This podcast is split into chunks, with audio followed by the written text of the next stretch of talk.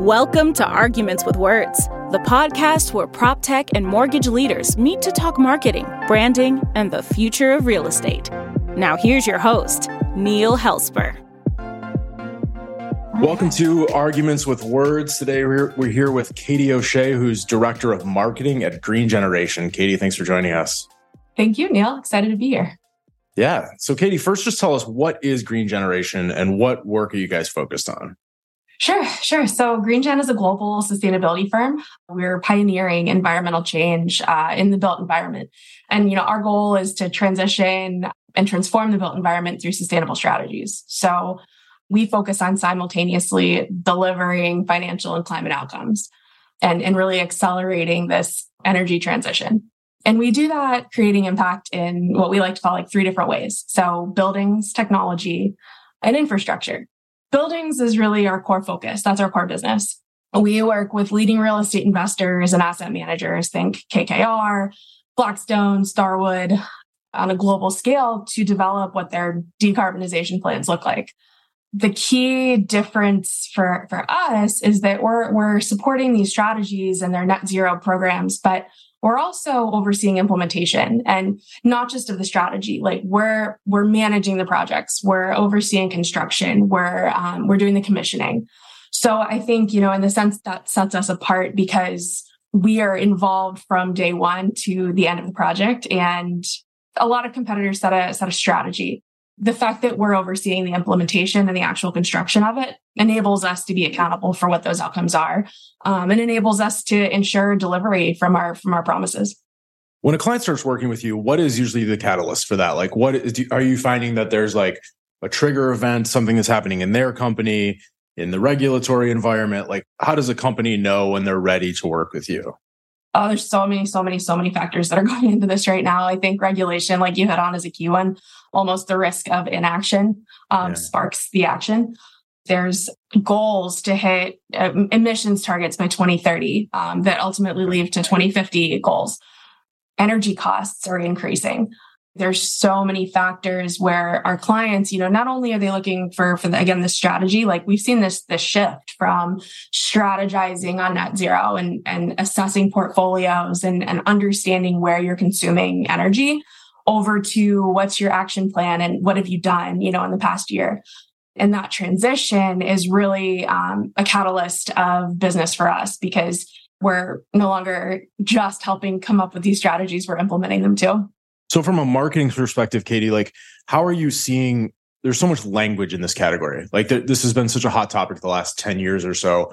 Some of the language has evolved, some of the I think value proposition has evolved. How have you what's your experience been with that and how is Green Generation looking to kind of communicate what you do and what you help people with? Absolutely. I think, you know, it's so funny there's so many challenges in the market with terminology and figuring out what the what the right way to frame things is you know, I think we're seeing just such a shift again from that, you know, strategizing to implementation and metrics based on policy, based on consumer demand, based on um, the investment community promoting action.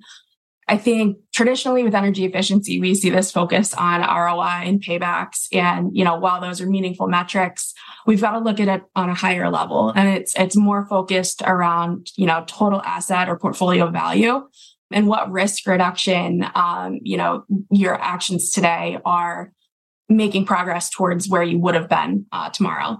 And I, I think those are the key framing perspectives that we need to refocus on.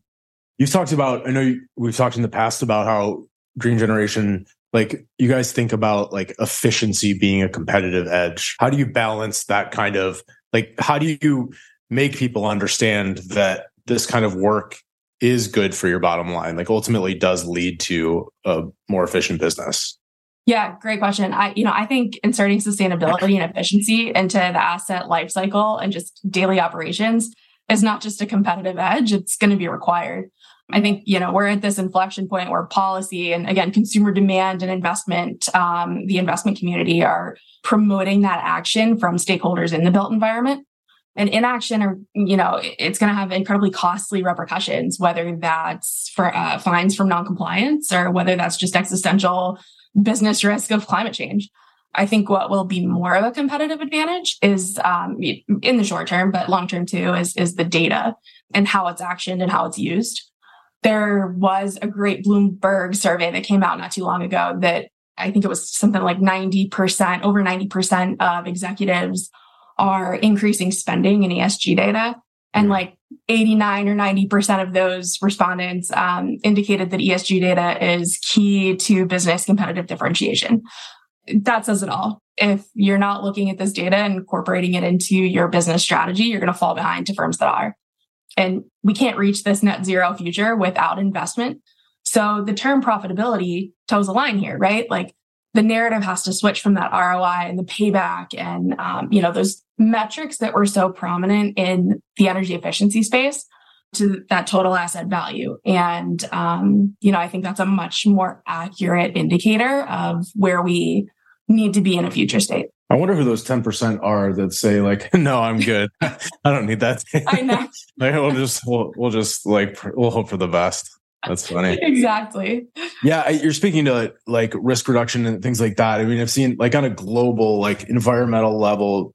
So I think sometimes we look at like look at the costs of like reacting to climate change, right? And they seem like astronomical. But then if you look at the same estimates of like, and then here's the cost if we do nothing, and like nothing. those costs are always higher. So it's kind of like it's gonna both on a global level and on a building by building level or asset by asset, like it's going to happen either way. It's just about yeah. how are you going to how are you going to respond to that? Are you going to be proactive, or are you just going to wait until something yep. happens and react? And what makes sense for an individual asset or an individual portfolio? You know, there's you know a huge uh, capital requirement for end of useful life of equipment. When you have to upgrade that equipment, you're not going to make that transition to electrified equipment if you just deployed something a little bit more carbon intensive. You're going to wait until the end of useful life is there and then you're going to upgrade it. So finding, you know, the low hanging fruit in the short term to capture those efficiency and energy conservation measures um, from, from a cost reduction standpoint, but also, you know, strategizing long term when those upgrades and retrofits might, might come into play.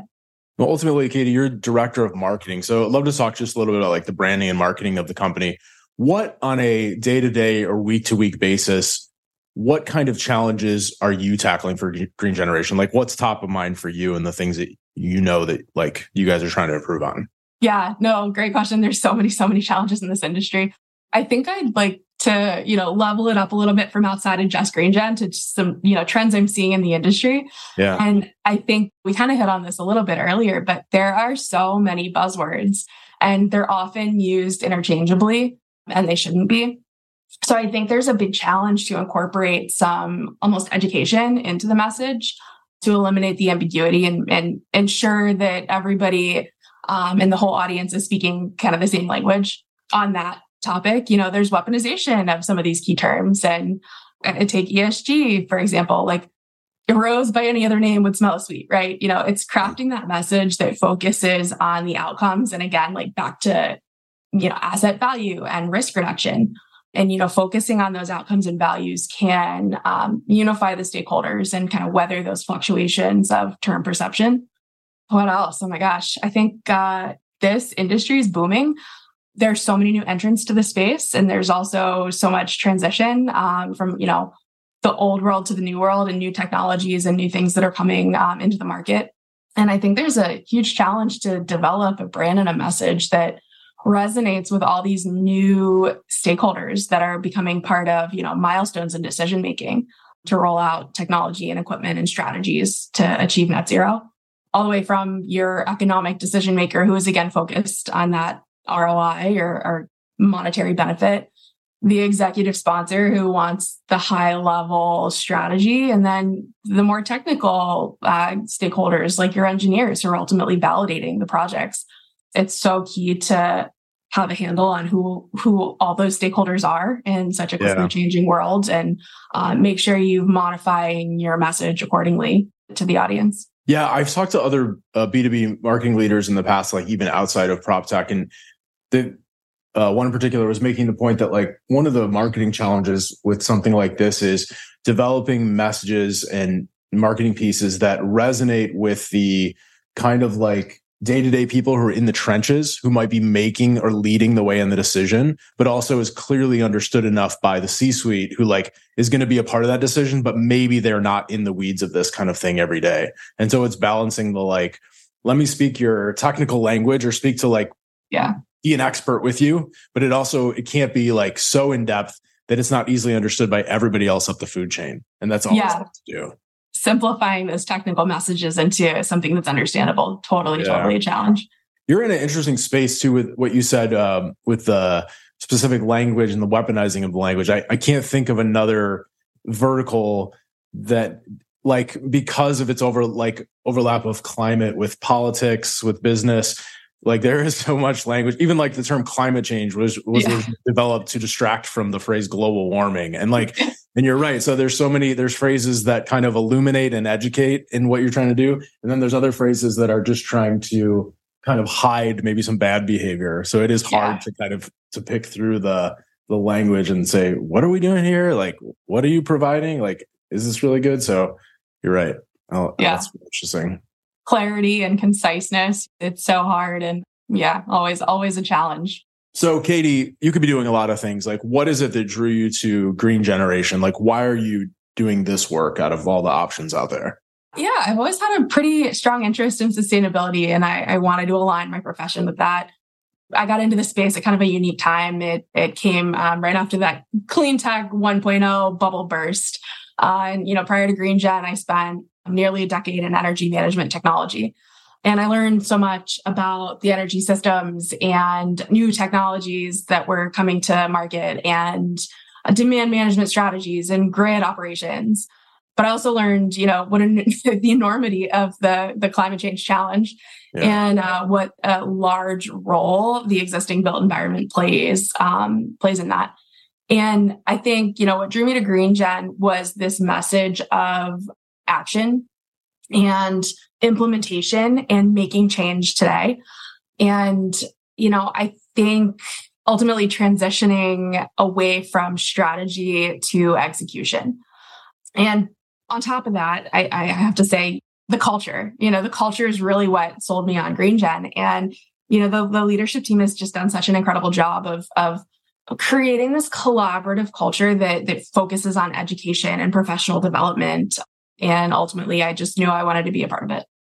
I think sometimes marketing like generally gets like a bad rap or it seemed like it's like an extra thing. But I think in the case of sustainability and the work you're doing, marketing is going to continue to be so powerful. I mean, I think we've seen the transformation of this this space and and the idea of sustainability in the last 20 years. Like I remember growing up in like the late 90s early 2000s like it wasn't cool to be to care about the environment right? Like it was the opposite. It was that you were seen as like a hippie or like a nerd or something. And now i think we're seeing because of marketing because of the people out there who are out there telling the stories of people who are doing this transformational work this is becoming something cool. And that's because of some of the marketing and publicity push around that. So i think this is a an interesting role for you to kind of have that ability to to get the word out there to amplify that message of of taking action showing how green generation is doing that and getting other people to follow suit because like that's not going to happen on its own we have to continue to like lead the way and and tell those stories through marketing totally and i think there's been such a divide between those again like futuristic goals and yeah. actionable capabilities today and and ultimately to connect those thoughts. It is incredibly technical and finding the right words again and, and the way that we can connect the goals with the technical side of implementation in a way that makes sense for a client and makes sense to the key stakeholders that are involved in the decision making process. It's all key. And there's a lot of marketing fluff out there too. You know, steering clear of that and creating that concise message is, is so imperative to telling the right story at the right time and hitting the right clients. Yeah, I mean, I think there are a lot of audacious goals in the in the sustainability space, and I think strangely sometimes when you throw out years like, oh, we're going to do so and such and such by 2030, sometimes that feels futuristic. It feels like, oh, well, that what we'll worry about it when it gets to 2030, but like the time to do it is now. It's like, not that far away. It's not that far away. And that it means like, yeah, and we need to be working on it yesterday. So yeah, yeah finding those messages and and finding creating the, that compelling marketing that gets people to take action now and see the community people that are taking action. That would be yeah. huge. It's also just good business sense. I mean, we've got regulations that are already into play that if if you know buildings in New York or buildings in DC or Boston aren't reaching yeah. certain milestones by 2030, they're going to be costly, costly fines. And you know, for asset managers and portfolio managers who have uh, buildings in these territories, and this is just the United States. You know, the UK is is a little bit more advanced, but there it's going to be a huge business risk to not take action. And I think flipping the narrative is is key there too. What do you think? You know, right now, I think we still think about you know sustainability as kind of an emerging industry. I mean, I think this is rapidly changing, where it's like it's not just a nice to have; it's going to be like an essential part of probably everything in the real estate process. What do you think? You know, your industry. What does Green Generation's work look like in ten or twenty years? Oh my gosh, yeah, I love this question. You know, I don't feel like there's any miracle technology or one size fits all strategy that's really going to get us to net zero goals. I kind of see the industry as a bunch of fragmented puzzle pieces. Uh, and when joined together, you know, they complete this picture of, of this low carbon future, net zero carbon future. Uh, you know, think your renewables plus battery storage plus regulations plus energy efficiency plus cleaner supply and so on and so on. I think there's a couple trends that we're seeing that to me is a good highlight of what I think that future is going to look like. Um, and I think one of them is, you know, over the past two years, we've seen this transition from a focus on energy to a focus on carbon. And I think, you know, this means you're not only going to need to know the actual energy use at an individual building or from an individual piece of equipment. Um, you're also going to have to know the grid status at that time. And I think the convergence of of these two things have ultimately or will ultimately lead us into a world where buildings in the grid are dynamic and uh, buildings are interactive with the grid and can automatically flex that load based off of real time circumstances. And you know that could be for a multitude of benefits. That can be um, for cost savings. That can be based on you know a grid emergency or grid status or just carbon intensity in general. But on top of that, you know, I see a world where we're monetizing that load flexibility in a way where um, buildings and operators and asset managers can engage both in energy demand and energy supply in a different way. It's interesting uh, what you pointed out there too about the difference between like that distinction between energy and carbon. I hadn't thought about that, but I feel like I have heard more about I mean, just even as a general consumer of news, heard more about carbon in the last two years than ever before. Like you, you even said at the beginning, like decarbonization yeah. and that making that distinction. I feel like this whole space and this whole effort is kind of like we're slowly walking through fog and then we start to see pieces emerge from it. And it was like, oh, I get it. This thing connects to this thing. This is real. This isn't. Here's the here's the crux of the problem. Interesting journey, both on the business side and the, on the consumer side. And it all goes hand in hand. I mean, I think the metric is like 40% of our global emissions are from the built environment. You know, we're yeah. never going to tackle climate change if we're not tackling buildings. Yeah. Um, and, you know, it's such a large piece of this puzzle. So figuring out how we can take action today um, to reach these pretty, pretty lofty, you know, goals and strategies is, is essential. We have to start taking some action.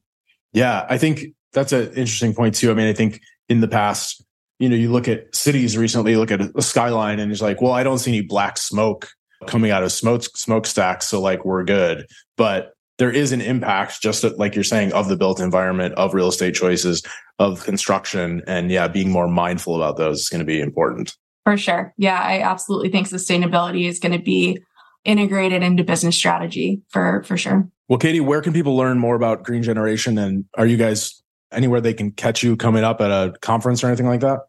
Yep. Uh, well, Greenbuild is next week.